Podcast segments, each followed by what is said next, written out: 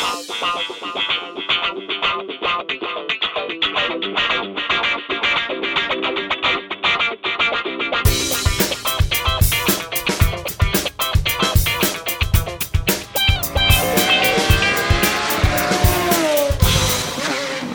Ciao a tutti e bentrovati su Motorcast. Per la seconda volta nella storia di questo podcast avrete notato che la voce che vi sta accogliendo non è quella usuale di mio fratello, ma purtroppo per voi la mia. Infatti mio fratello, appunto, per la seconda volta ci ha dato una gran buca, peraltro per un motivo del tutto comprensibile, infatti sta guardando l'isola dei famosi con la sua coinquilina, quindi non possiamo biasimarlo per questa sua scelta. Ci siamo invece sempre io, Alberto, e, e, Matteo. E il nostro Matteo, esatto, noi due fedeli, irrinunciabili, no, non ci facciamo tentare da, dal grande fratello, dall'isola dei famosi, da reality vari, siamo sempre qui per voi. Eh, direi bando alle ciance, bando alle idiozie e passiamo al sodo. Primo argomento della serata direi eh, la mail di Alberto, che appunto ci scrive, ci ha scritto, eh, chiedendoci consiglio circa una prima moto. Lui infatti ci dice di aver sempre guidato lo scooter e di aver meditato da qualche tempo il grande passo, quindi il passaggio al mondo delle due ruote vere, diciamo, quelle su cui non si sta seduti sul bidet. Ehm, e, insomma, gli abbiamo più che consigliato, direi confermato perché mh, lui stesso l'aveva portata come idea, eh, una Yamaha, vero Teo? Sì, infatti lui ci aveva detto che gli piaceva la MT-07 e in effetti è una moto che può essere considerata la prima moto per molte persone perché alla fine costa veramente poco, è leggera e comunque ha una potenza più che degna per quello che è. Secondo me quello che prima poteva essere lo Z750 eh, lo è diventato appunto l'MT07, anche se una cosa assolutamente positiva in confronto pesa decisamente molto meno. Cioè, so, voi ce l'avete in casa, potete poi confermarmelo perché è veramente un, un, un una bisonte. roba tro- una, un, sì, un, bisonte o balena, cioè veramente è, è troppo troppo pesante. Tra l'altro, eh, ovviamente abbiamo consigliato anche di eh, prendere il modello con l'ABS perché adesso non so se esiste senza ABS, questo non lo so dire. Non so se sia di serie però se non lo fosse gli abbiamo appunto caldamente consigliato di optare per la versione con l'ABS. E lui ci ha confermato appunto che anche col suo SH 125 con l'ABS si trovava veramente comodo, specialmente appunto in, in città, cioè lui adesso appunto non riuscirebbe a stare senza l'ABS, il che mi ha fatto veramente sorridere, mi ha fatto pensare a come delle innovazioni tecnologiche possono veramente aiutare, la, la, la, aiutare le persone a vivere meglio il proprio mezzo. Cioè, se nell'auto comunque ormai siamo abituati che ogni auto, anche quella più cinese, Daihatsu, adesso non, mi, non voglio offendere chi ha le Daihatsu, scusate. No, no, assolutamente. Massimo rispetto per il marchio, che peraltro non esiste più, quindi possiamo, in realtà potremmo anche insultarlo, ma, ma, ma non lo faremo. Qui, cioè, eh, però sulle moto mh, solo recentemente è diventato uno standard, quindi mh, fa piacere comunque come anche eh, le nuove, nuovi, nuovi motociclisti vogliano uh, utilizzarlo e in effetti è veramente molto utile. No, sì, assolutamente. Poi, in particolare per l'uso in città, dove appunto le, le, la frenata improvvisa per qualcosa che va storto è sempre dietro l'angolo. E appunto, poi nelle nostre strade tra buche, mm, brecciolino, anche la, la più stupida, veramente qualsiasi cosa per terra, basta veramente poco per fare una scivolata stupida anche a bassa velocità, ma che come effetti sicuramente sulla persona, ma anche volendo guardare il portafogli di carene strisciate, veramente appunto è un attimo. E con l'ABS buona parte di queste, se non tutte, ma comunque sicuramente un buon numero, si, si evita senza grossi problemi. Eh, a me eh, dispiace molto il fatto di non averlo. Sulla mia non era disponibile quando l'ho preso, è diventato disponibile con il restyling che è uscito due anni dopo e a posteriori è veramente un peccato perché appunto situazioni in cui avrei voluto averlo ce ne sono state. Per fortuna mi è andata bene, non, non sono mai caduto a causa di, di qualcosa del genere, però la, la strizzatina, eh, la grande paura quando ti senti l'anteriore che sta andando via, eh, anche solo la paura appunto potersela risparmiare grazie all'ABS sa- sarebbe stata una gran bella cosa.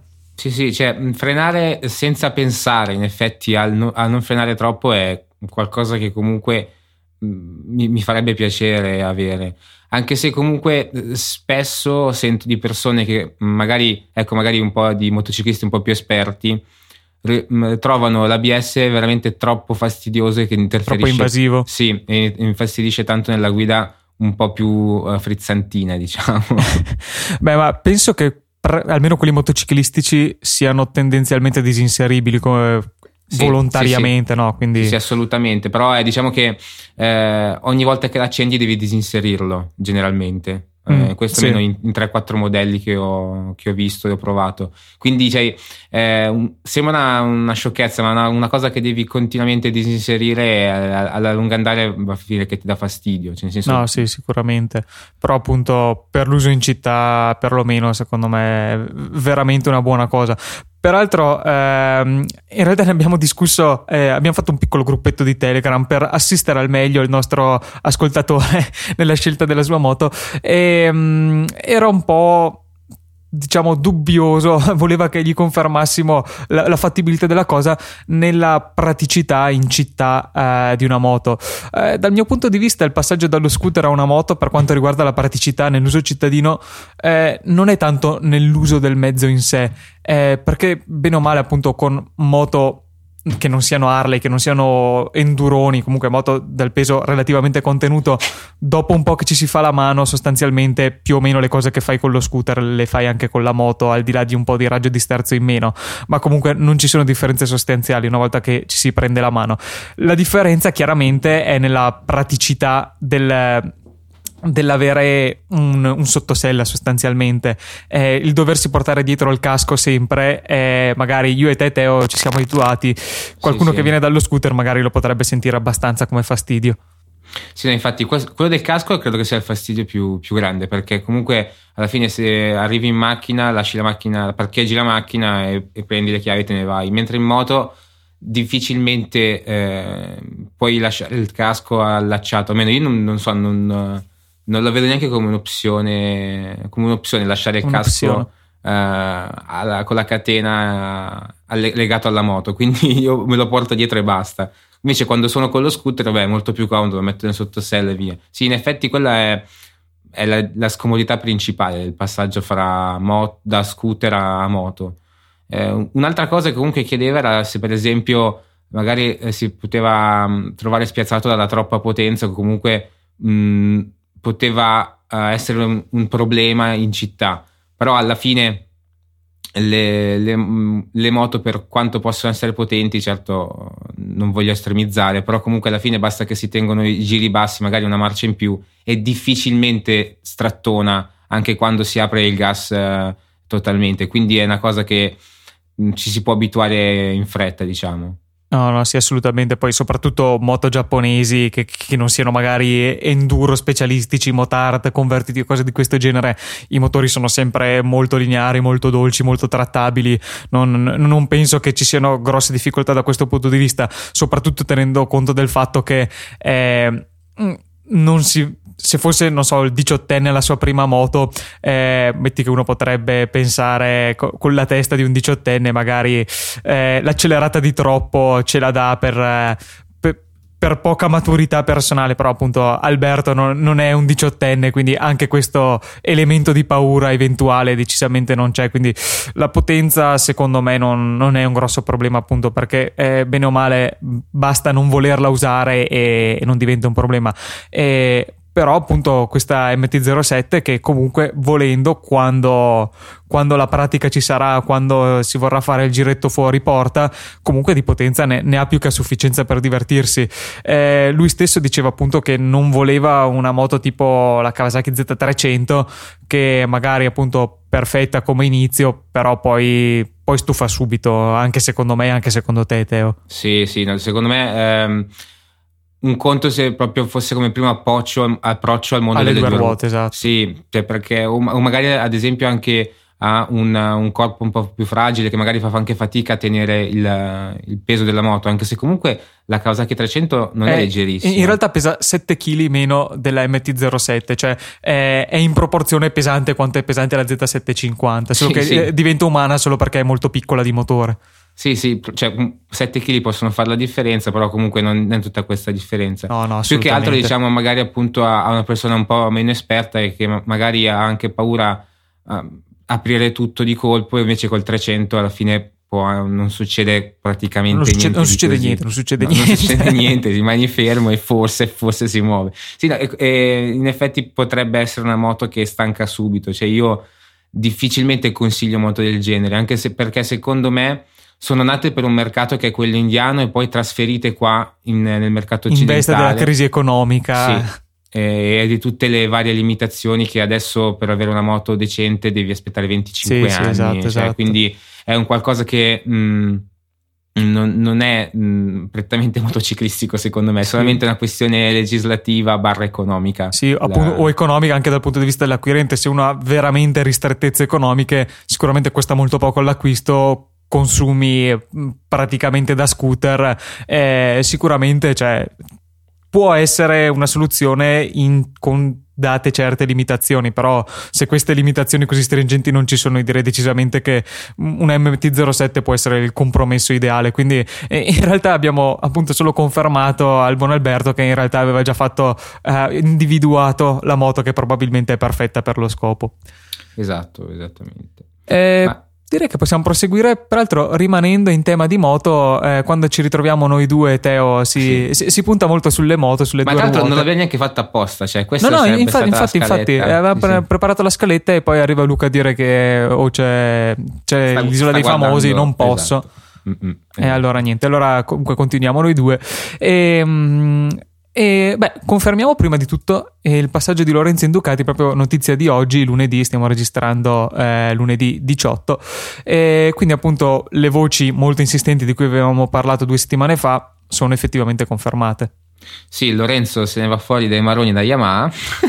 e dentro nei maroni di Ducati. Sì, sì, in effetti è un qualcosa che eh, Valentino, lo stesso Valentino eh, pensava non succedesse perché aveva dato del codardo senza attributi a, a Lorenzo, però alla fine a quanto pare ha accettato l'offerta di Ducati e se ne va via fino, se non sbaglio, al 2017 Due, anni- due anni di contratto mi pare, quindi stagione prossima e quella dopo. Mm-mm. E mm, non si sa ancora chi prenderà il suo posto di, di Lorenzo Yamaha e non sappiamo ancora chi dei due ducatisti se ne andrà via. Sì, Quindi que- que- questa seconda mh, probabilmente come dicevamo dopo le- l'exploit di, eh, di Iannone questa forse è un po' meno un'incognita effettivamente quella di chi andrà in Yamaha lo è pienamente perché almeno io non ho sentito ne- neanche voci né... eh, tu Teo hai sentito qualcosa? Sì, delle voci su Vignales e Suzuki, però adesso non so onestamente quanto possono essere veritiere. Cioè, si pensava lui, però non si sa.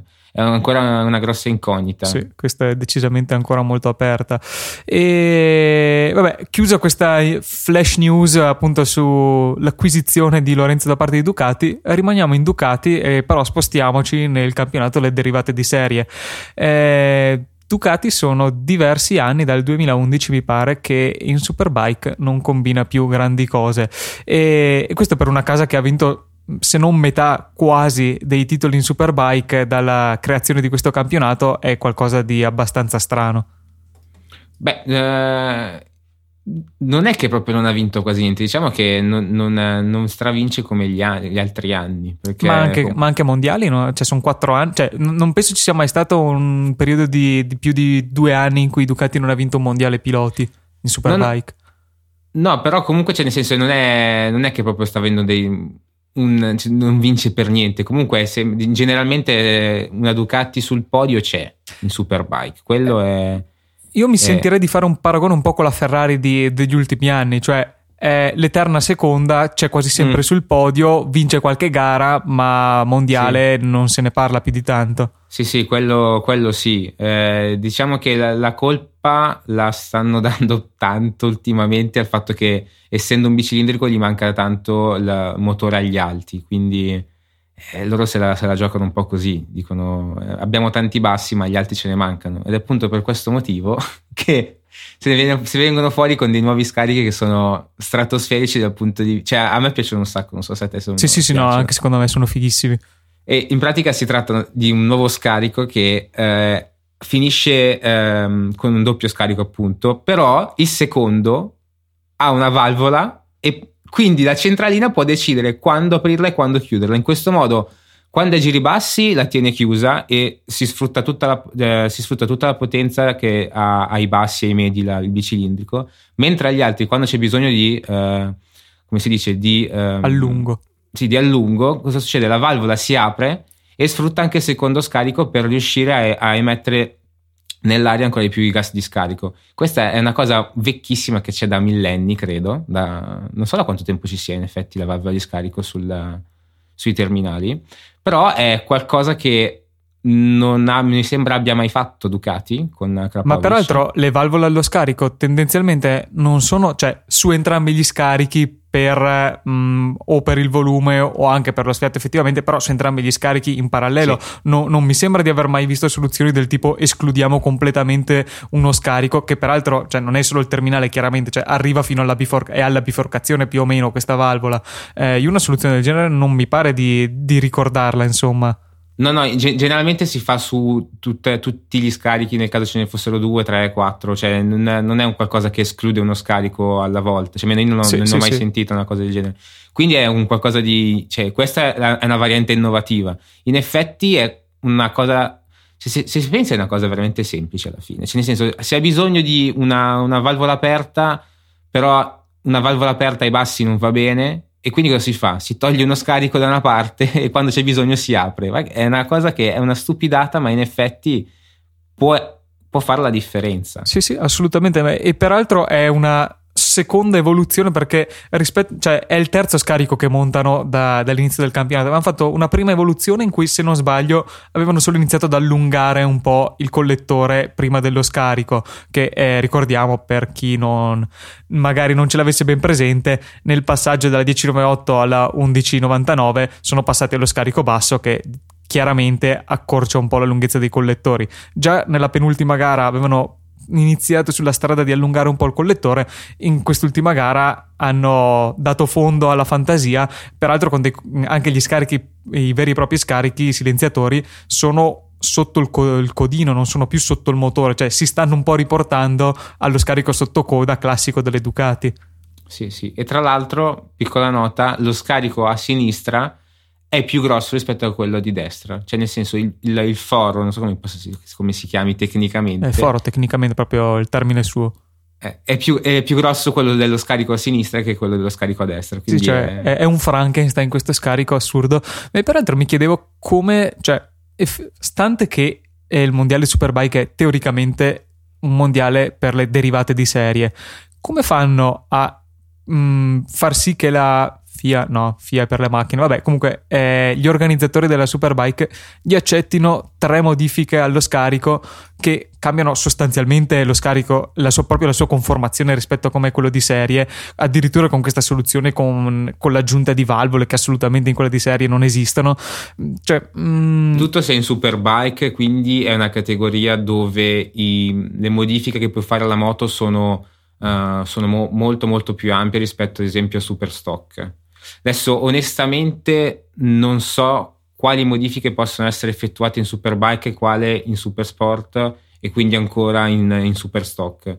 Però comunque appunto dalla Superstock dove puoi modificare poco, si arriva fino in Superbike dove puoi modificare sempre di più. Secondo me comunque eh, essendo anche eh, una, uno sport meno guardato rispetto a quello che può essere la MotoGP, può darsi che le regolamentazioni siano anche un po' più elastiche. Eh, sì, cioè secondo me sì, alla fine non, non è un qualcosa che può far male. O com- mm, per, almeno per adesso no, comunque non, non, desta troppi sospetti e non dà fastidio a tante persone questa, questi continui cambiamenti. Oppure comunque siano, sono del tutto all'interno regola, dei, dei, dei vari regolamenti, quindi possono essere effettuati tranquillamente. Sì, salvo poi che se veramente ne avessero bisogno e glielo volessero proibire, ci starebbe sempre la classica edizione limitata con uh, un, modello più del necessario per l'omologazione, tanto Ducati li vende subito queste edizioni particolari, quindi anche volendo no, non ci sarebbero grossi problemi da questo punto di vista. sì, sì, sì. Eh, avevo letto un articolo interessante eh, a riguardo appunto di queste difficoltà di Ducati in Superbike, penso su un, un sito di appassionati di, di Ducati o un... Uh, un fan club o qualcosa del genere, una sorta di editoriale in cui chi scriveva si chiedeva se forse non sia ora da parte di Ducati di mettersela via che il bicilindrico nelle corse. Forse non, non è più una soluzione, perlomeno se gli organizzatori non gli danno sostanzialmente un piccolo vantaggino come gli hanno sempre dato per permettergli di essere competitivo con i quattro cilindri e quindi mettersela via e sostanzialmente passare a un quattro cilindri. Ma sì, ma, ma anche cioè, mm, se ci pensi banal, banalmente, cioè, scusami, ma come fanno a gareggiare due cose diverse? Perché sono, sono due moto diverse, un, un, quattro cilindri e un bicilindrico. Sì, cioè un quattro cilindri di quel frazionamento è inerentemente più potente e più adatto alle corse, insomma. Cioè, non, è, non è una cosa paragonabile. Cioè adesso Uh, o mi dici che ci sono veramente 14.000 tipi di, di, motori diversi, quindi comunque ognuno ha le sue particolarità e insieme riescono a gareggiare, dove magari sono anche diverse gare dove si possono sfruttare i difetti di uno eh, piuttosto che i, i, pregi dell'altro. Ma eh, cioè, praticamente si stanno confrontando tutte le moto dove sono quattro cilindri e c'è Ducati che fa il bicilindrico. Cioè, mh, quanto tempo ci metterà appunto a dire no basta cioè due cilindri non vanno bene cioè, anche la MotoGP ovviamente ha quattro cilindri. Eh, chiaramente cioè, ma, ma, è, ma, è, naturale cioè, c'è, c'è, una differenza veramente enorme. Basta dire che appunto già adesso sono 1200 invece che 1000 cioè è un 20% in più di cilindrata non, non bazzecole insomma per riuscire a essere lì e neanche a vincere insomma ultimamente. Quindi appunto a meno che non veramente non inizino a concedere un 1300 un 1300 però veramente iniziano a essere cose ridicole. Eh, almeno dal mio punto di vista mi ritrovo d'accordo con, con l'autore di quell'articolo. Cioè, secondo me mh, può essere veramente ora di iniziare un capitolo nuovo e non rimanere troppo ancorati alla tradizione, perché mh, è, è, meglio vincere in modo innovativo che perdere restando legati alla tradizione, almeno dal mio punto di vista. Sì, sì, anche perché comunque cioè, Ducati bicilindrico ormai è, è, cioè, è il. È la, non mi viene Cavolo. È lo stato dell'arte, cioè è, è tirato a un livello inimmaginabile quel motore. Sì, e comunque è un qualcosa che in strada secondo me continuerà ad esistere, cioè mh, difficilmente eh, un, un, Ducatista ti dirà no è meglio un 4 cilindri, però tanto in strada non conta arrivare primi, conta come il piacere di guida e tutto il resto, quindi anche se eh, anzi addirittura in strada si può sfruttare anche di più volendo. Assolutamente. Il, il pregio di un bicilindrico dove è più leggero negli spostamenti e anche tanti bassi cioè è anche un, dei medi molto potenti. Quindi eh, basta, uscite da Superbike e basta. Ho capito che fate tanti punti che arrivate sempre secondi, però cioè, avete degli vantaggi assurdi. Cioè, un 1200 contro un 1000 non è la stessa cosa. Anche peraltro, cioè, nessuno dice che, appunto, come dicevi tu, debbano smettere di produrre una super sportiva bicilindrica. Possono sempre introdurre un nuovo modello, cioè rimane la, 1000, la 1199 per i ducatisti, per chi apprezza quel genere di moto, viene introdotto un altro modello 4 cilindri, magari V4, non so se ci si vuole distinguere, e questo viene usato per la Superbike. Peraltro, già era stata fatta la Desmo 16 RR qualche eh, anno fa. Io mi chiedo perché non hanno venduti abbastanza a questo punto per entrare nel, in Superbike quella lì era molto limitata come edizione, era veramente costosissima, cioè qualcosa tipo 50.000 euro. Però, cioè, mh, mm, un modello di quel genere fatto in modo più umano, secondo me sarebbe t- totalmente fattibile. E appunto anche i motori che, hanno, che usano in MotoGP, che eh, hanno più cavalli dei giapponesi, dimostrano che non è che manchi le, la tecnica, il know-how, come si suol dire, per fare un 4 cilindri competitivo. Anzi, semmai appunto eh, i, in MotoGP dimostrano che forse i 4 cilindri li fanno quasi meglio dei giapponesi. Quindi appunto, secondo me non prima o poi mh, mm, questo passo dovranno farlo. Poi adesso che è di proprietà di, di Audi, eh, secondo me qualcosa Li si fanno il 4x4? Ah no, non posso. il 2x2, dai, ne avevamo anche parlato. sì. No. Ehm, proseguiamo con un argomento che abbiamo già trattato eh, applicato al casco. Cioè avevamo parlato del casco smart di BMW che proiettava le informazioni sul, sulla calotta della visiera. Eh, questa qui è uno spostare lo stesso concetto sul parabrezza. Samsung ha presentato appunto questo suo concept di smart windscreen, come ci segnala Filippo, quindi appunto un, un parabrezza smart.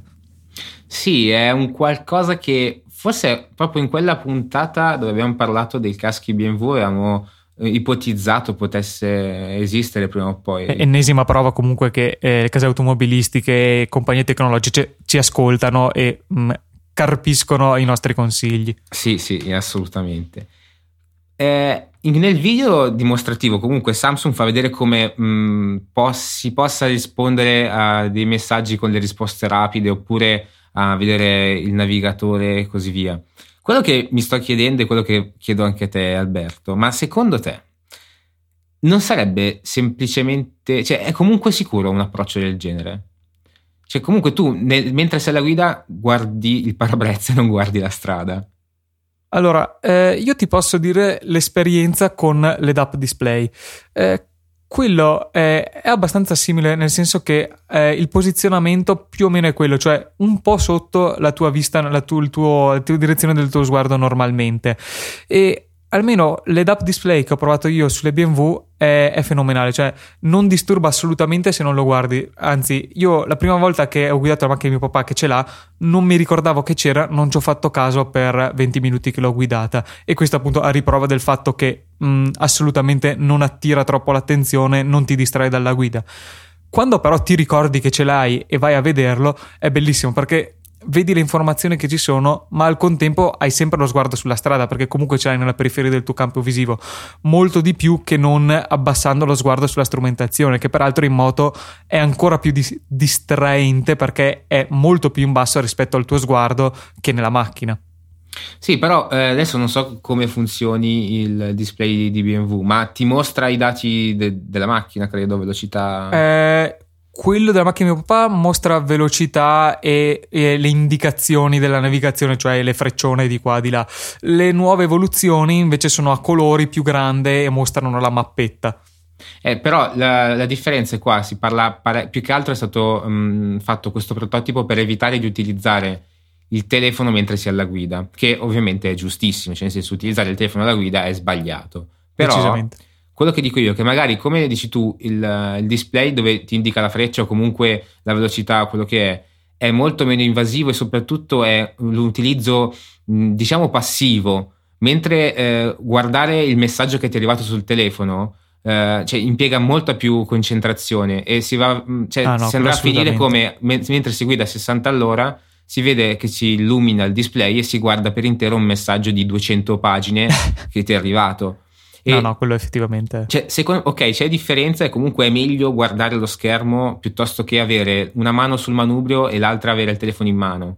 Quello è sicuramente meglio, ma secondo me dovremmo proprio evitare di utilizzare completamente il telefono, quello che è, mentre si guida. Cioè, io lo dico perché eh, proprio recentemente mi sono trovato in una situazione dove credevo fosse importante rispondere dei messaggi a una conversazione, quindi per più di un messaggio.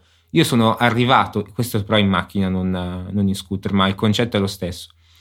Mi sono, sono arrivato a destinazione e a un certo punto ho fatto mente locale e non mi ricordavo la strada che ho fatto, cioè non avevo mh, proprio in mente l'immagine della strada che uh, di me in strada che guidavo, quindi poteva esserci qualsiasi cosa in strada non me ne sarei reso conto. Ed è qualcosa che io uh, mi sono accorto, ho capito che sono un cretino perché non si può fare una roba del genere. Però, uh, ecco, magari io l'ho capito di aver sbagliato e che sono stato molto fortunato, ma tutte le altre persone magari che continuano a farlo o comunque non si rendono conto, ma quanti incidenti ad oggi, oggi succedono così? Eh, secondo me proprio queste tecniche per utilizzarlo comunque, ma distraendosi di meno, è qualcosa che aiuta, ma non sono sicuramente. Sì, aiuta a risolvere un problema che non dovrebbe esserci, se vogliamo. Sì, cioè, aiuta, ma non, so, non è la, la, soluzione finale. Cioè, la soluzione finale è niente telefono. No, no, assolutamente. Effettivamente ehm, è vero, cioè la navigazione è cioè in macchina la navigazione bisogna usarla se hai bisogno del navigatore e quindi a quel punto, stante il fatto che eh, hai bisogno del navigatore, averlo lì è meglio che averlo sul telefono o sullo schermo in basso nella macchina. Però effettivamente al di là di quello, dei controlli della radio, eh, tutto quello che è in più forse effettivamente sarebbe meglio proprio non averlo. Eh, perlomeno finché appunto si sta effettivamente guidando, poi magari se sei fermo al semaforo se ne può riparlare, ma basta dire che in realtà se ci, fai, se ci pensi, anche semplicemente quando parli al telefono, eh, con viva voce, con auricolare, con quello che vuoi, quindi con tutte e due le mani sul volante, già a quel punto lì sbagli strada più facilmente, fai meno attenzione al resto perché comunque la tua testa è, è concentrata sulla conversazione e, e questo appunto senza eh, togliere lo sguardo dalla strada. Quindi effettivamente se a questo aggiungi, al, al, dover pensare alla conversazione, aggiungi togliere lo sguardo, magari il, il, messaggiare effettivamente mm, tenendo il telefono in mano, effettivamente quello è, è abbastanza omicida come, come, comportamento alla guida. Sì, sì, assolutamente. Cioè, mm, io credo che in futuro, come eh, in alcuni stati americani, non si può fumare eh, in macchina, o forse anche questo in Italia, non so se anche in Italia hanno fatto un... Eh, no, mi pare che semplicemente sia in macchina ehm, donne incinte o bambini, però è per cose salutistiche, non, eh, non per sicurezza alla guida. Mentre in qualche stato americano credo che sia per la sicurezza della guida, credo. Sì, cioè alla fine è, è una mano occupata esattamente come quella del telefono, eh, nel momento in cui tieni in mano la sigaretta. Però non credo non ci sia niente eh, per quanto riguarda il mangiare in macchina, quindi puoi mangiare quello che vuoi ma non puoi fumare. Eh, esatto, eh, con eh, forchetta, coltello, piatto eccetera eccetera, quello va bene.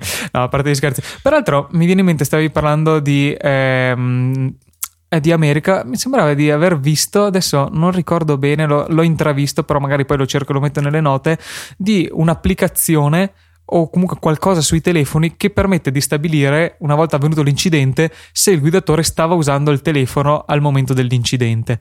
E, e quello effettivamente non sarebbe una brutta cosa, cioè magari implementarlo obbligatoriamente nei telefoni, questo sistema che eh, fatto l'incidente riesce a dire alla polizia se tu eh, prima che l'incidente avvenisse, stavi usando il telefono.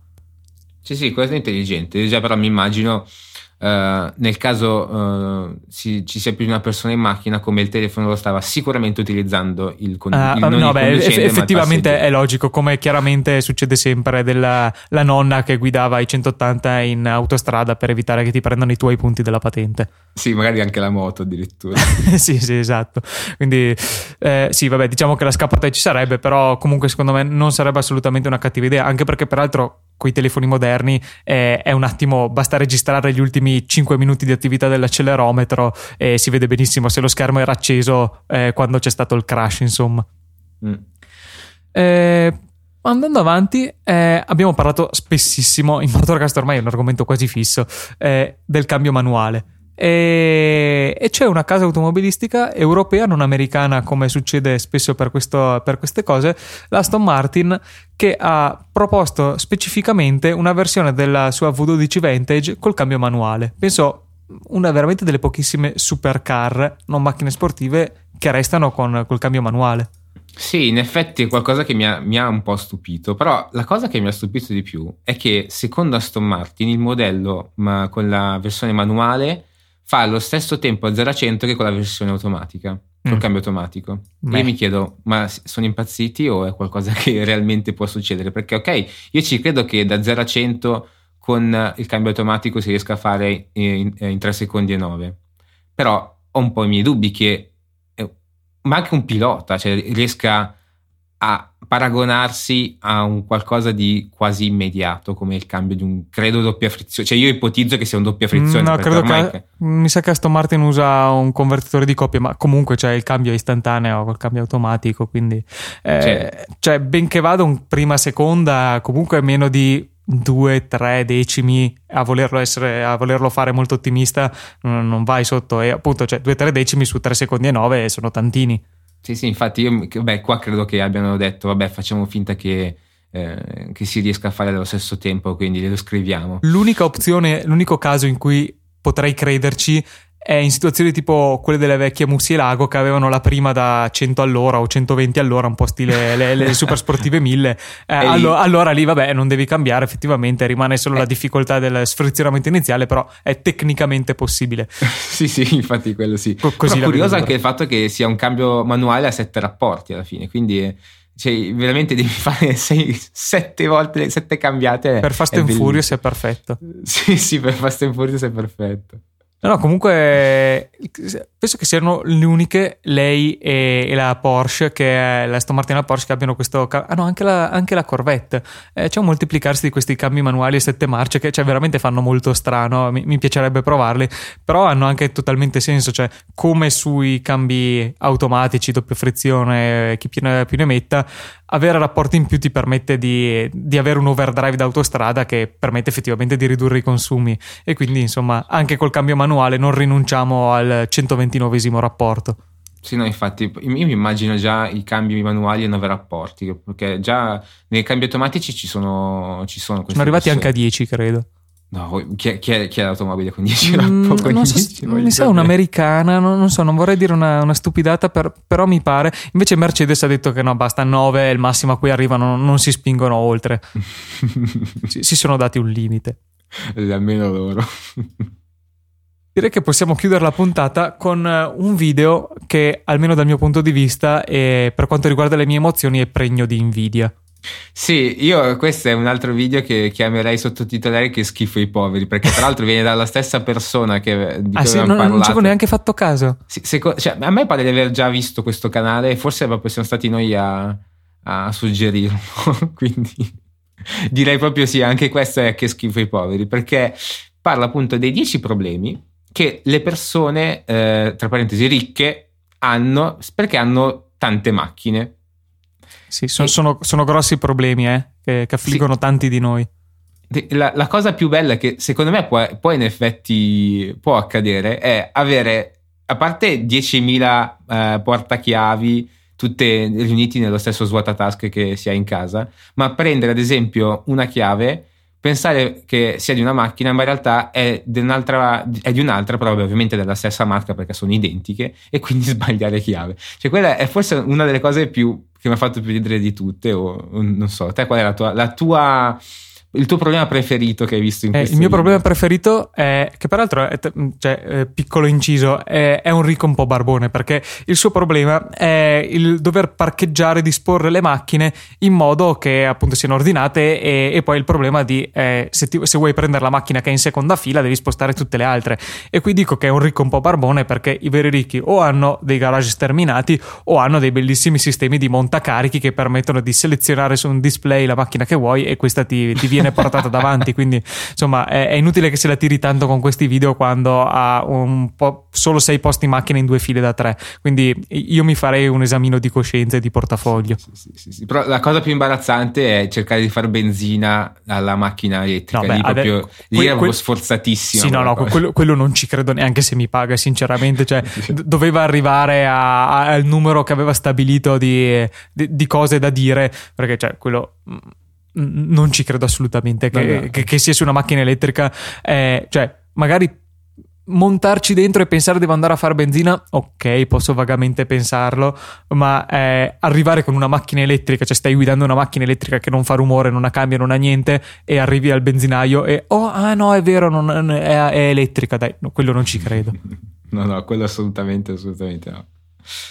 Direi che con questa nota di invidia, che penso che anche tu Teo condividi abbastanza in questo momento, eh, può concludersi questa puntata eh, del, del, dinamico duo Alberto e Teo, in assenza appunto di Luca che eh, ricordiamo è occupato a guardare reality show e quindi no, non ci sentiamo di criticarlo.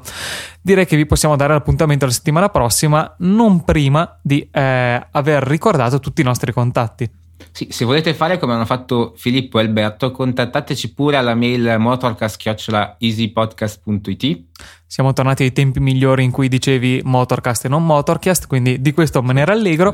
E altra modalità per eh, mettersi in contatto con noi è tramite Twitter, nel caso lo abbiate, a albiz94, teobiondo91 e se volete anche al, a quello, eh, l'individuo che stasera non c'è, a lucatnt.